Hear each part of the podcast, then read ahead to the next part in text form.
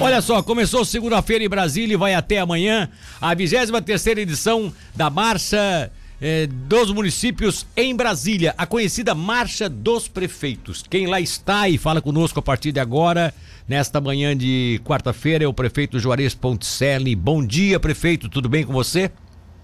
Muito bom dia, Milton. Bom dia aos seus ouvintes. A minha alegria de participar desse programa. Prefeito, vocês não foram direto aí segunda-feira, né? Vocês tiveram outros eventos ou todos aconteceram aí em Brasília? Não, não, tudo em Brasília. Eu, eu tenho, eu tive outras agendas já em Brasília, né? Sim, sim. Já, já mesmo tendo começado de segundo o evento, mas eu só participei ontem. Segunda tive outra agenda já aqui, como, como tenho inclusive hoje no STJ, tenho, tenho em ministérios, tenho no Congresso Nacional. Mas, mas ontem teve um evento muito importante na marcha, é, que foi a, a, reunião do Fórum Parlamentar Catarinense. Né? Além de ter participado é, dos eventos da marcha ontem, nós tivemos essa reunião do Fórum. Foi uma reunião longa, até um pouco cansativa, mas muito positiva. Participaram a maioria dos deputados federais de Santa Catarina, é, em torno de 130 prefeitos do estado que lá estavam e para discutir as pautas é, preocupantes, digamos assim, para os municípios que tramitam no Congresso Nacional e a mobilização que a gente precisa fazer é, para votar aquilo que, para que o Congresso vote aquilo que é de interesse dos municípios. Né? Você sabe que há muitos anos é, se fala e o grande grito é pela reconstrução do Pacto Federativo. Enquanto isso não acontece, a gente precisa continuar fazendo esses movimentos. Eu conversava muito com o presidente da CNM ontem,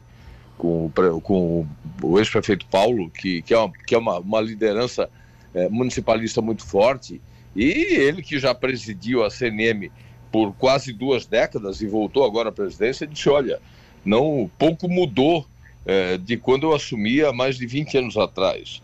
Né? A diferença é que agora, cada vez mais, Brasília define políticas, cria despesas, manda os municípios executarem sem repassar o, o recurso. E é aqui que está o dinheiro, né, Milton? Mais de é. 60% de tudo que se arrecada está em Brasília. Então, a, a, conta de um pacto federativo falido arrebenta lá na ponta, nos 5.570 municípios.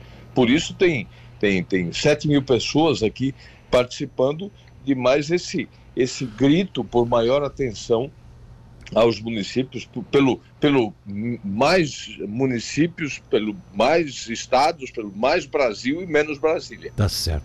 Prefeito, você citou ainda há pouco sobre esse encontro importante que tiveram com o Fórum Parlamentar Catarinense, mais, mais de 180 prefeitos de nosso estado se reuniram nesse encontro com o Fórum 130, Parlamentar. 130. 130. Então 130 Isso. prefeitos se reuniram, o que é um número significativo, temos 300, temos 300 prefeitos na média, nós estamos aí com quase 50% dos prefeitos estiveram presentes nesse encontro, né? Eu acho que é um número bem significativo. A pergunta que Isso. eu faço é a seguinte: é, de, de, dessa, dessa lista de reivindicações que você disse que são assuntos importantes que vocês estão discutindo com eles, até para que é, se despache isso em Brasília, principalmente, dá para nomear alguns assim que você acha que são os principais, que hoje são os que mais entravam o desenvolvimento do municipalismo em virtude da falta do pacto federativo? Claro. É, um deles é, é, é, a PEC que está tramitando, que essa, para nós, é a mais importante de todas as matérias, que é, proíbe a União de impor políticas aos municípios sem repassar o dinheiro. Hum, tá Porque certo. Brasília cria programas, cria políticas públicas, manda os municípios executarem, mas não passa o dinheiro. Então, essa, essa PEC, que, que interessa muito, ela diz o seguinte: olha, pode ser criadas políticas públicas em Brasília e determinados municípios executem, desde que Brasília faça o pagamento, desde que mande o dinheiro. Porque é muito fácil definir as políticas daqui, criar os programas aqui, mandar os municípios executarem e não repassar dinheiro. É. Então, essa, essa, essa é uma PEC que interessa muito. Uma outra que teve um, que tem um grande debate é essa que está dando esse, essa discussão nacional muito forte, que já tem aprovação no Senado, é o piso da enfermagem. Ninguém é contra o piso, pelo contrário, esse assunto foi muito debatido ontem. Se, se tem uma categoria que precisa ser é, tratada com outro olhar, que precisa de toda atenção, é exatamente a categoria da saúde. Sim. Foi a categoria que segurou no osso do peito os últimos dois anos o funcionamento dos municípios, dos estados e do país exatamente. na pandemia. É. Foi quem ficou lá na linha de frente, quem se expôs, quem enfrentou o vírus, quem enfrentou a doença. E, e, e, e o que se paga, Brasil afora, para os profissionais de saúde é, um, é uma vergonha. A gente tem que reconhecer isso. Nós estamos estudando isso no município de Tubarão, como começar a enfrentar isso. Porque se remunera muito mal os profissionais da saúde, principalmente da enfermagem para baixo. Né? O, o, médico tem uma remuneração é, até, até digna, mas do enfermeiro para baixo, do enfermeiro, auxiliar, técnico, do agente. Então, nós precisamos remunerar melhor esses servidores extremamente essenciais para a boa qualidade do serviço público. E a gente sentiu isso na pandemia. Só que o piso, da forma que está sendo aprovado, ele vai custar para os municípios 9 bilhões de reais por ano. Hum. E, o, e o governo federal não está sinalizando com nenhum centavo para ajudar a pagar. Aí é um absurdo, né? Então, esse é o problema. O que a gente, o que a gente quer é exatamente isso. Nós, ontem a discussão foi assim, quem abriu a discussão foi a deputada Carmen Zanotto, que é uma grande autoridade de saúde. Né? Então, o que a gente precisa é, queremos aprovar? Sim, essa matéria tem que ser aprovada, porque ela vai dar dignidade para o servidor da saúde, pro, do, do, como disse, especialmente do enfermeiro para baixo, que são os mais mal remunerados. Agora, é preciso que o governo federal que detém mais de 60% da, da receita tributária do Brasil, também faça o repasse de recursos, se não no todo, mas pelo menos para ajudar a, os municípios a pagarem. Porque senão os municípios não vão vencer. Ninguém suporta mais uma conta de 9 bilhões de reais por ano. Né? Embora justa, mas ninguém suporta, não, não, não vai ter de onde tirar. É preciso, então, e, e essa foi a grande discussão. Não há nenhuma, nenhuma manifestação contra o piso, mas é preciso convencer o governo federal a ajudar a pagar essa conta. Porque ele que detém a maior cota dos recursos que se cobra de imposto do cidadão. É, ou então deixa o imposto aqui para que os prefeitos possam, por sua livre conta, bancar essas despesas, né, prefeito? Esse é o sonho do Pacto é. Federativo, né, Milton? É, Esse é o sonho, né? Exatamente. Se ficasse, se ficasse mais dos municípios, porque, vamos lá, não, não, é, não é contra este ou aquele governo federal de plantão. A verdade é que desde 88, da nova Constituição, a Constituição até fez uma distribuição mais justa dos recursos. Mas o que, que os governos federais malandramente vem fazendo de 88 para cá, todos, sem exceção, da esquerda, da direita, do centro, de A a Z, eles criam taxas e contribuições que não precisam ser compartilhadas com os municípios. É. Então isso provocou essa distorção tributária que a gente tem. Se a gente tivesse mais dinheiro nos municípios, menos em Brasília, com toda certeza esse dinheiro seria melhor aplicado, melhor fiscalizado. Porque ninguém melhor que o prefeito, que o, o secretário municipal, que os vereadores, que as lideranças municipais, para saber qual é efetivamente a prioridade do município.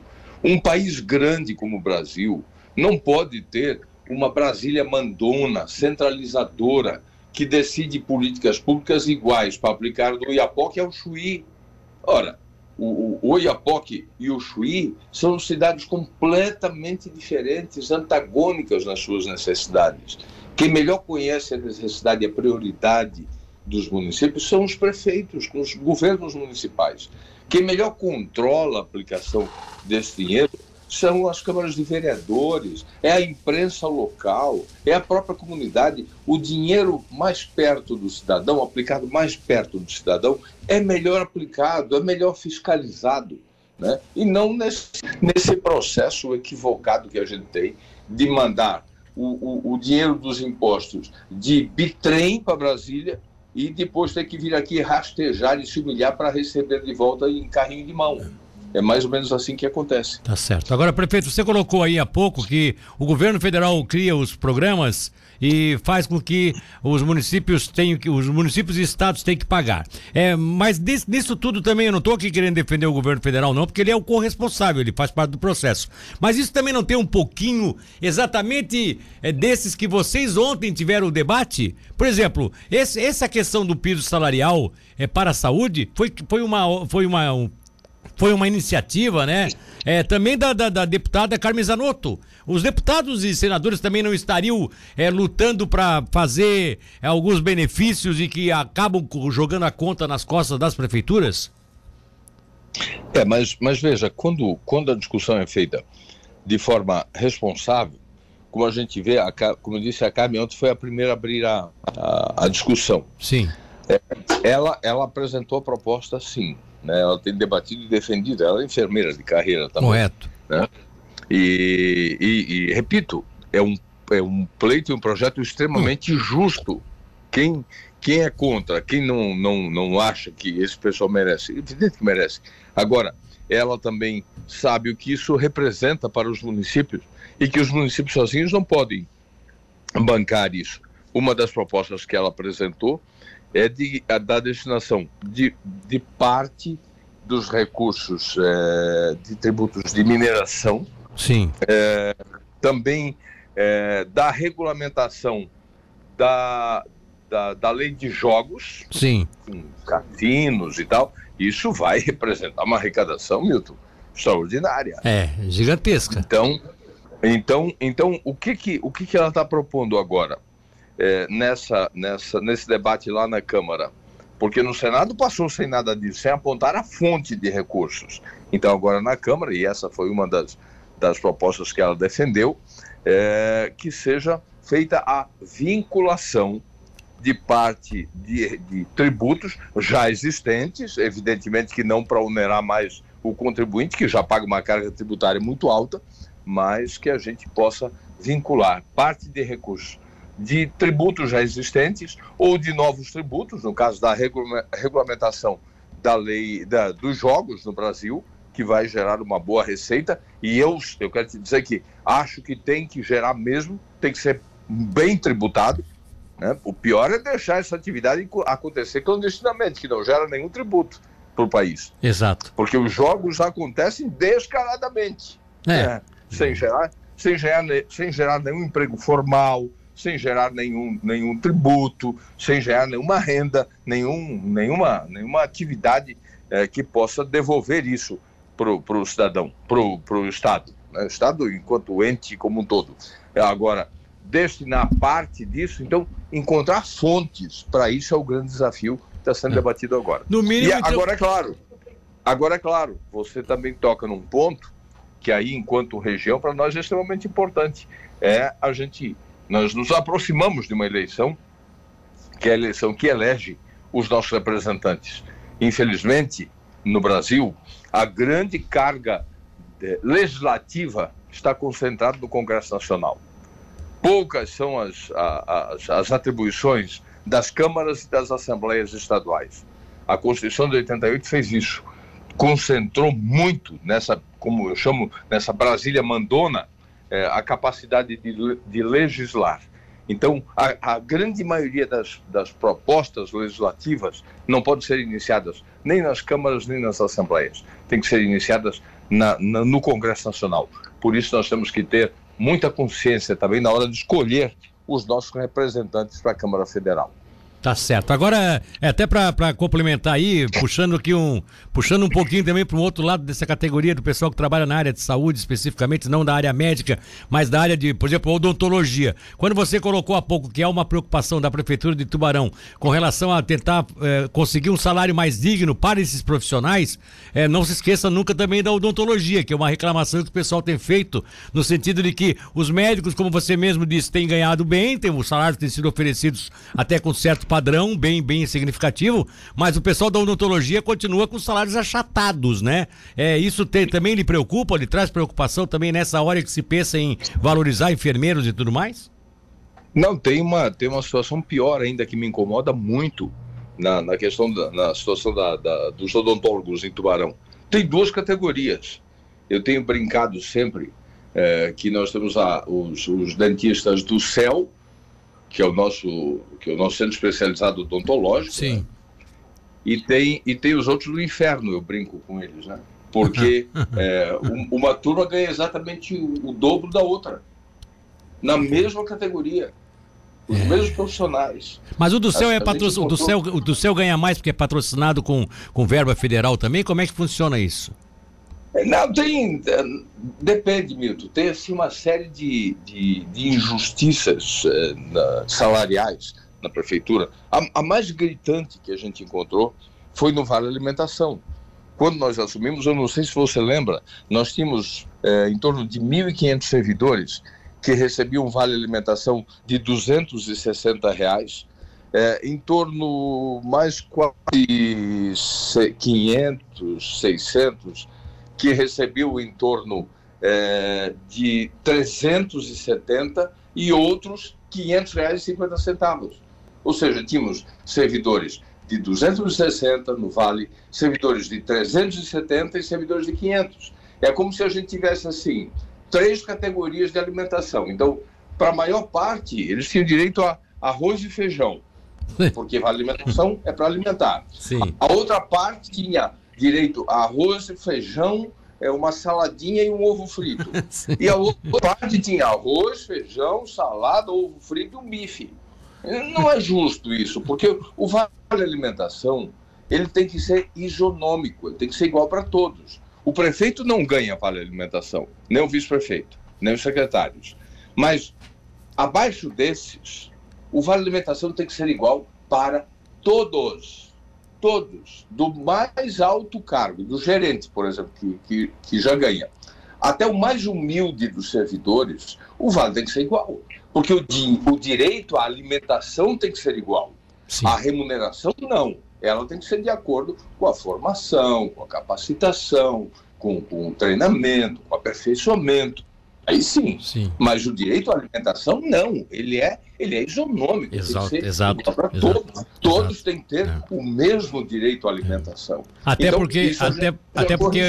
A, a gente foi corrigindo ano a ano, a partir de janeiro desse ano, por exemplo, porque a gente ficou aquele tempo que a lei é, complementar 173 não permitia é, nenhum acréscimo salarial, mas a partir de janeiro desse ano a gente corrigiu isso. Então hoje ninguém ganha menos que 500 reais e 50 centavos de vale. Todos ganham um vale igualitário. Agora a gente precisa, e já corrigimos, corrigimos outras distorções também.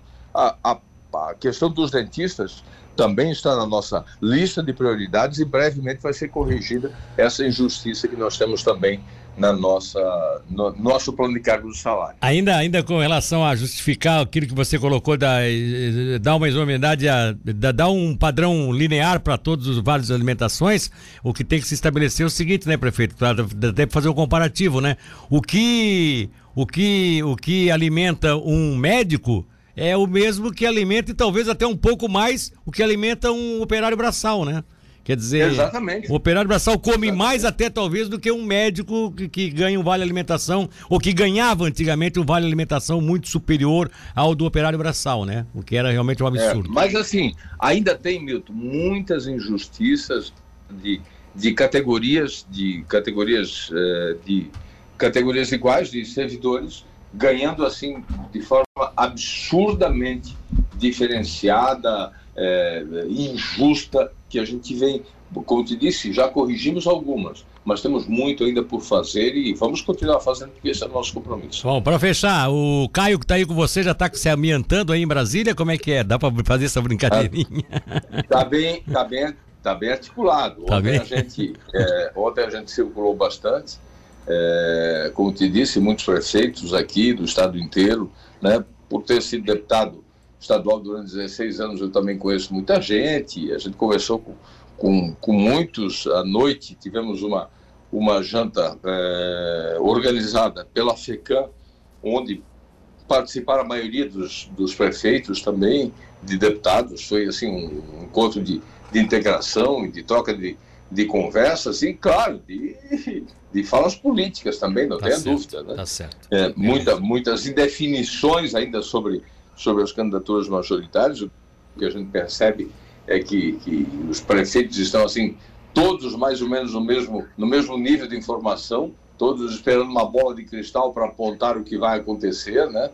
Nunca tivemos uma eleição no tempo que eu participo da vida pública, nunca tempo, nunca não, não, não tem lembrança de uma eleição tão indefinida assim, é, no mês de abril, quase em maio já, como a gente está. Essa é a percepção. Mas o Caio circulando muito bem, já conhece muita gente também, mas naturalmente que, que hoje nós temos uma, uma caminhada aí pelos corredores do Congresso Nacional também, é, e outros contatos que, que fazem parte desse projeto também. Tá bom. Um abraço, muito obrigado pela atenção a nós aqui para trazer essas informações para os nossos ouvintes. Muito obrigado, um abraço para você e a todos que nos ouvem.